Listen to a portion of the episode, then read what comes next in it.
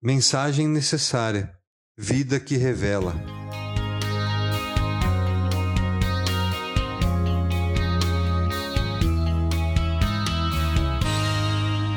Brilha a luz de vocês diante dos homens, para que vejam as suas boas obras e glorifiquem o Pai de vocês que está nos céus. Mateus 5,16. Muitas pessoas pregam o Evangelho constantemente mas suas vidas não refletem o que pregam. Este é um grande perigo. Falam sobre Cristo, o que ele tem feito, entretanto, não demonstram isso em suas vidas. Pregar a mensagem de Cristo deve ser um testemunho, ou seja, contar às pessoas o que nós vivemos. Portanto, deveríamos falar sobre ele somente depois que a nossa própria vida revelasse a Cristo. Antes, santifiquem Cristo como Senhor no seu coração. Estejam sempre preparados para responder a qualquer que lhes pedir a razão da esperança que há em vocês. 1 Pedro 3,15. Diante disso, como posso eu, um pecador por natureza, revelar o único homem que viveu entre nós sem pecar? Através de um coração arrependido confessar nossos pecados a Ele e sermos perdoados. Desta forma, e somente assim, o Espírito Santo nos dirá como agir de acordo com o Evangelho. E este mesmo Espírito nos usará para convencer o pecador da sua transgressão. Deus promete dar o seu aval ao nosso testemunho quando decidirmos viver de acordo com o que ele quer ensinar essas pessoas. Com grande poder, os apóstolos continuavam a testemunhar da ressurreição do Senhor Jesus, e grandiosa graça estava sobre todos eles. Atos 4:33.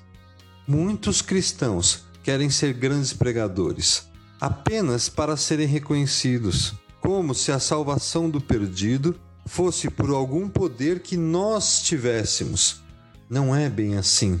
Somente quando o poder de Deus se manifesta em nós através do Espírito Santo que o milagre da salvação de um pecador acontece. Deus também deu seu testemunho dela, sua mensagem, por meio de sinais, maravilhas, diversos milagres e dons do Espírito Santo, distribuídos de acordo com a sua vontade. Hebreus 2:4. O evangelho quando anunciado, tem poder para transformar vidas, restaurar relacionamentos danificados, produzir paz em um ambiente de medo e insegurança e dar esperança a quem está aflito. Mas somente o Evangelho vivido refletirá essa verdade.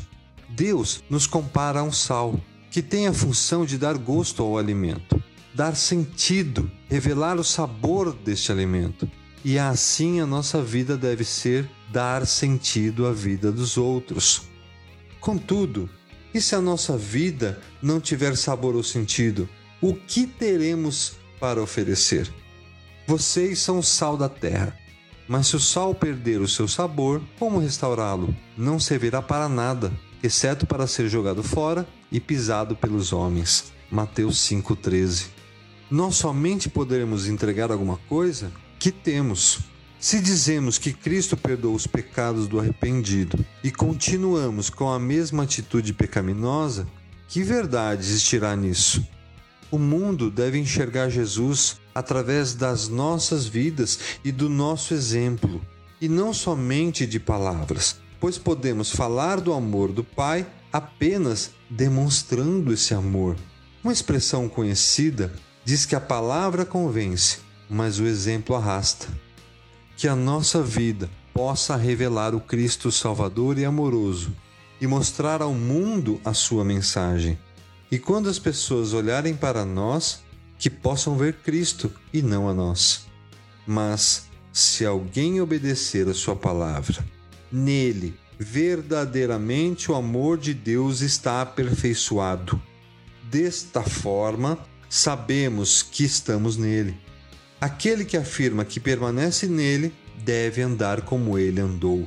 1 João 2, 5 e 6.